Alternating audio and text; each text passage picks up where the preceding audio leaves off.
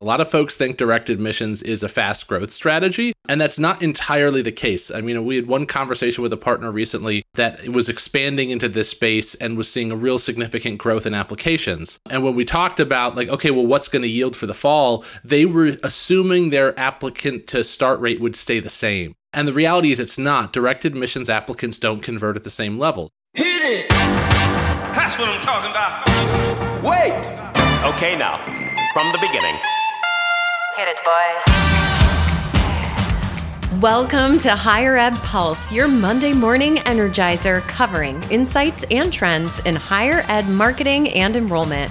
I'm Mallory Willsea, bringing over 15 years of ed tech and marketing expertise to your earbuds. And I'm Seth Odell, joining the pulse with my own adventures from leading marketing at top universities to founding Canahoma, one of the industry's fastest growing digital marketing agencies. Each week, we bring you the kind of insider insights you typically only find over cocktails with your pals at a conference. It's fast, it's fun, and it's designed for you, the busy higher ed professional. You're not just listening to another podcast, You're checking the pulse of higher education. Higher Ed Pulse is part of the Enrollify Network, a robust collection of podcasts designed to help higher ed professionals like you grow. Explore our other shows at enrollify.org. Enrollify is made possible by Element 451, the next generation AI student engagement platform, helping institutions create meaningful and personalized interactions with students. Learn more at element451.com. All right, everyone, welcome back to the third episode of Higher Ed Pulse. Let's check in. Seth, did you actually show up for this one? I am here and I am ready and I'm excited. I mean, we ended on the cliffhanger at the end of episode two. We we weren't sure, so You never know, but here we are. We're ready for another one. we're ready for another one. Although we both have Disney on the mind. I am in Orlando this week and going to Epcot tomorrow. The creamsicle in France. That's my pro Epcot tip. Anybody who hasn't been, you need to go get the creamsicle in France. and while I'm in Orlando, you're going to be at Disneyland in Los Angeles, right? Yeah, I'm going to Disneyland uh, middle of this week for a couple days with my three year old daughter and our niece and nephew. And I'm super excited. It's an annual trip that we do each year for them. And weirdly, my three year old is over 40 inches tall now. She is just shooting up like crazy. So she's like, she's eligible to go on like almost every ride, which is actually terrifying to me. But if they say she could do it, she wants to. So we showed her some YouTube videos and uh, she's down for all these rides. So it's going to be a really fun week. I can't wait to see a photo of Lola on the craziest roller coaster Yes. at Disneyland or the Cars ride. Oh my gosh, I love Yeah. the Disneyland Cars ride. Hey, folks, we're not just talking about Disney because we are excited about our trips, but actually, like, spoiler alert, we're actually talking about Disney in next week's episode. So you're going to have to hang on to that one and, and see why. Some good info. Yeah, that's right. It's going to be a good one. Yeah, we have some good stuff coming on that. Love it. All right. But today we are actually going to be focusing on the topic of direct admissions. And so, our first two episodes, Seth and I, we've brought some different links from Inside Higher Ed, the Densu report, you know, a viral uh, conversation we saw happening on LinkedIn. And it's been really fun. But Seth and I have been chatting, and we both think that, you know, it is very timely to talk about the topic Mhm. of direct admissions. And so we're actually dedicating this entire episode to that topic. But I don't want to make the assumption that folks listening know what direct admissions is. So, just kind of really quickly to give people a survey of the land, uh, direct admissions in higher ed allows students to be admitted to a college typically based on predetermined academic criteria, leaning on maybe GPAs and test scores, you know, without the need for essays or lengthy interviews, right? The the goal is to shorten up the process and simplify that college application experience, which we know for many students is super stressful. And it's often used by institutions or programs that are, you know, looking to maybe increase diversity or uh, specifically bring in more first gen students. Uh, a lot of our customers at Element 451 who are using direct admissions um, are doing it for those reasons. And one other note on direct admissions, there's actually a, a different models, right? So there's three different models. The first is offering admission without submitting that application. It's just, you know, hey, hey, Johnny, you, you're in, welcome. Model two is offering admission before they submit that application, but they were intending to. And then the third model is that the student is more in the driver's seat here, and it is more of a student led approach, but they are getting that acceptance offer without the need to complete a lot of paperwork. And for the schools that are using direct admissions, typically they're pointing to, you know, one of many reasons. It's eliminating that application fee cost. It could be saving time, giving students more confidence. It could reduce the fear of rejection for them. We've mentioned this. It's it's simplifying a tedious and intimidating process and and allowing access to different student populations for Absolutely. institutions. So there's definitely a lot of reasons why to do it. A number of the companies that are in the space, right, are making a variety of promises for uh, why a school might be interested in coming onto a direct admissions program. Uh, they're pointing to things like it's leading to more students actually attending college. It's reducing the time and resources required for marketing and recruitment. And it's allowing staff members to actually spend more time with the students who are admitted. So there's your survey, there's your landscape. Seth, jump in here with some hot direct admission takes.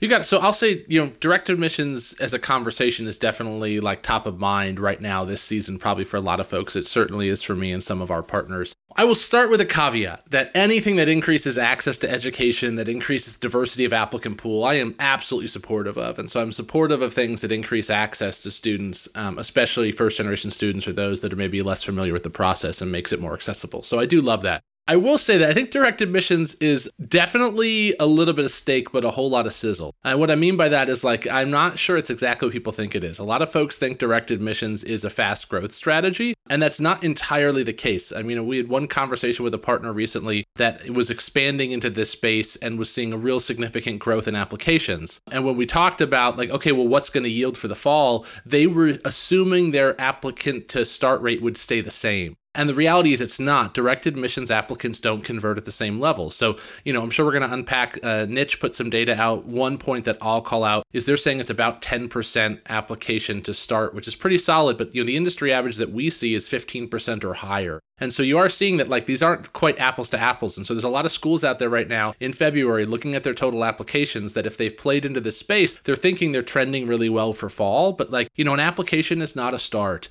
And to me, the other one I'll call it is there's been two institutions that I will not name that I saw this week alone put out press releases about record application volume for their institution. And I was just like, literally nobody cares. Um, you know, like record application volume doesn't mean anything. Like what we want to know is like how many of those students you've converted and how many of those have you sat. Now, maybe if you're a highly selective institution that maintains, you know, your acceptance rate, sure, then I'd be curious. But these institutions are not high, you know, they're not low acceptance rate selective institutions. These institutions are looking to grow. And if you're looking to grow, touting growth and application volume doesn't really mean a whole lot. Like I want to see who you who and how you sit. And so to me, like the big direct admissions conversation is it's increasing applications, but is it actually increasing starts? And so uh, you know, for institutions that are out there right now looking at their application volume and how they're trending to previous years, I'm just worried a lot of folks are going to think they're in a lot better of a position than they are, and then you know their yield may not come through. So I am maybe like a little bit cautious contrarian when it comes to at least projecting performance off of direct admission performance.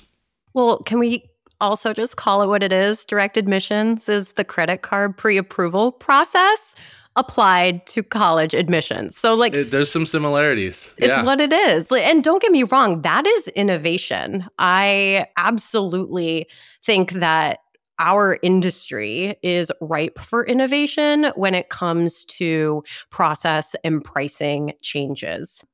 You know, we think about maybe other pricing models that could be like wildly applied to higher ed, like, I don't know, airline seat dynamic pricing. Like, yeah, yeah. I don't know, like, right? Like, this is where sometimes these ideas start. You take two totally disparate ideas or seemingly disparate ideas and you kind of smoosh them together. This is how Dollar Shave Club had their great success, completely changing the pricing strategy and model for razor sales and applying the subscription model to it, right? Like, something people never thought would work. hmm Well, direct admissions is the credit card pre approval process applied to admissions.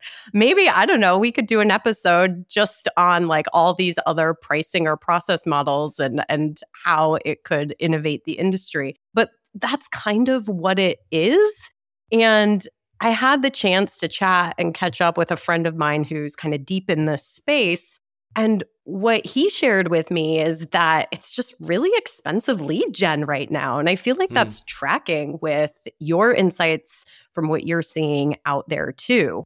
Totally. I'll just say that I I think that's spot on. I think direct admissions is closer to lead generation than it is to enrollment. So if you look at it on the spectrum of the funnel, it's a lot closer to the top than it is to the bottom. So whoever shared that with you, I, I would totally agree with that. Hey everyone, it's Mallory. I'm hosting the Engage Summit this summer in Raleigh, North Carolina. The theme of the conference is AI Got You. We're not just talking theories. This conference is your guide to understanding and applying AI at your institution. By the end, you won't just get AI, you'll be ready to lead your campus through an AI transformation. It's for everyone who wants to use AI to level up everything you're doing. Whether your focus is to recruit or retain, the summit offers a platform to learn, network, and bring back actionable insights to enhance your student engagement strategies. I hope you'll join me and some of your favorite Enrollify creators in Raleigh on June 25th and 26th, like Jamie Hunt, Dustin Ramsdell, and Allison Turcio. Use the discount code Enrollify50 and you can register for just $99. So join us at the Engage Summit this June. Learn more and register at engage.element451.com. We can't wait to see you there. Yeah. I'm also hearing that for guidance counselors, it's a bit of a headache. They're dealing with some very confused and stressed out students. And if you recall a few minutes ago, I said part of the reasons for doing direct admission programs is to decrease the stress. Mhm. Well, when you're in the model where you are just admitting students without them ever having submitted an application, maybe without them even knowing your college brand, hmm and then all of a sudden they're getting accepted. I mean, that leads to a very confusing scenario. Yeah, well, and I think that people aren't necessarily considering that. Like, what does it mean to to offer direct admissions? It it you know, direct admissions is the beginning of the process, not the end. Mm-hmm. And it requires a totally different nurture sequence. And so, you know, the way that you nurture an inquiry or the way that you nurture an application that comes through your own website has to be different. And I don't know that people are necessarily bringing unique nurture and comms strategies to direct admissions because, to your point, those individuals may not have the same relationship with your institution. They may not understand the value propositions of why to choose. And so, it's great that they're now being accepted. They're likely to be accepted in many other places as well. You know, the number of applications that an average student is issuing each year is growing. So, students are applying to more schools, which puts even more pressure on each school to actually be able to engage those students in a more meaningful way. And I think that's definitely one of the pieces. It's like I actually think the concept of direct admissions has great potential application in higher ed, but the idea that it just stops at the application is the mistake, right? That that that's where the initiation that's where the process begins is at the direct application. But the real work is in helping that student make a decision for where to study. And I'm not sure a lot of institutions that are currently engaged in direct admissions are actually doing that in a substantive way. Yeah, I have encouraged our customers to think about direct admissions as perpetual yield Hmm. I like that. because that's that's what it is, right? Like you are just admitting somebody and all the work that you would typically do to attract that prospect has to happen not now before they're accepted but after they're Yeah. accepted. And so it puts a little bit more work on the marketing communications team to your point to think differently about the communication strategy and workflow and how and what you are saying to these individuals so that you can indeed ease the stress and confusion in the process. Yeah. I totally agree. And I'll say that, you know, one item that I have uh, not heard talked about that much publicly, I'm actually hoping to write a newsletter on it soon, is that since COVID, the campus tour has not recovered. So if you actually look at studies that have been conducted, people are taking less campus tours today than they were previous years, and they're going to less institutions when they tour, and they're not traveling as far. There's been studies out that have shown that. It's still early data, but that's important because, as we all know from the traditional undergraduate on campus student recruitment perspective, nothing recruits better than a campus visit. And so it's great that you might be able to get a direct application from a student who has not yet come to campus. But if you can't get them to campus, it's very unlikely they're going to come to campus this fall. And so that puts a tremendous amount of pressure on your marketing and enrollment teams to be able to substantively, meaningfully engage with these prospective students and make sure that you're understanding that they have not come to actually experience what being on campus is like yet. And that's the hurdle you have to clear next. It's great that they've completed, you know, the direct application, which essentially they haven't done to complete a whole lot. That's work is more on the institution than on their side, but there's more work to be done for the institution beyond that. And one key one I'll call out is is is driving campus visits because we're seeing less of them, and it's still, um, from my perspective, you know, the the majority primary primary, most impactful thing that institutions can offer to successfully convert students that are in the funnel. Something else that um, I've seen, and if anyone was listening to our announcement episode uh, with Zach a few weeks ago, I actually brought this up during that episode. New York State has articulated that the top 10% of the state's high school graduates will receive direct admission to either a SUNY or CUNY institution. Mm, that's right. And this is, a, you know, Tech Tennessee launched its own program like this. I believe the University of South Carolina and Virginia Commonwealth University also also have these top 10% standards that they announced last year. So that's really interesting. As a former admission counselor, you know, I can say not every high school is the same. I think we know that, right? Like there is a wide variety in the quality of education that people are getting at their high schools. Somebody in the top 10% at one may not be in the top 10% at the other. And so, as I have chatted, particularly with some of my SUNY based uh, friends in the industry, they're actually a little apprehensive about this new program. They're concerned that it's going to lead to students who aren't quite ready for that particular institution to be walking into you know the front doors and what ripple effect is that actually going to have when it comes to some of the resources that get provided on campuses? Well that'll be interesting to watch. Especially too because it takes you know the institutions typically are looking for both fit and the ability for students to be successful and that assessment is typically being done at the institutional level the centralization of a direct admissions policy like that obviously removes that ability to make those decisions from the institution, pulls it to a higher level. You know, I think within a public structure, perhaps that's acceptable and that's okay. But it's it's you got to acknowledge it. That's a big shift in in who's making the assessment on fit and what's the criteria for that. And so I think that's super fair. And that's where, like, to me, the, the biggest things are like, you know, why are we doing it? If we're doing it to increase access, increase options, that's great. But are we aware of the reality that we have to do more? Are we not relying on these numbers to try to predict fall? Because the reality is you're likely to yield a lot less. I don't know. These are all the things that are in my mind. The one thing I just want to call out is I would love for folks to find us on social and let us know if you're using direct admissions on at your institutions and what your thoughts are for how you think it might yield for fall it's just been a topic that's happening in the back channel a lot, and I haven't heard it as much publicly. So I would love to know what folks' thoughts are, not just at a macro view, which I think we all agree there's a lot of uh, significant benefit to programs like this, but more at the application level. Like within your institution, are you worried at all about being able to predict your fall if apps are up but starts still maybe down? So I don't know, very interesting uh, stuff happening, I think, for sure. Very interesting. But once again, these 15 minutes have just flown right by. They always and do. we have reached the end of today's Pulse episode. Our Thursday Pulse episode drop will continue the series that Shane Beglini is hosting on grad and online enrollment and marketing. So keep an eye out for that one to hit your favorite podcast network. And do us a favor if you have been enjoying these episodes with Seth and me, let us know. The best thing that you can do is rate this podcast wherever you are streaming it from. Leave a review or just drop us a line on social media. But that review and rating, we would so appreciate it. Thank you in advance. All right, Seth, any parting words? No, just thanks uh, for everybody for tuning in. I really always appreciate the conversations, and Mallory, it's always great to see you. All right, friends, we'll see you soon. Bye bye.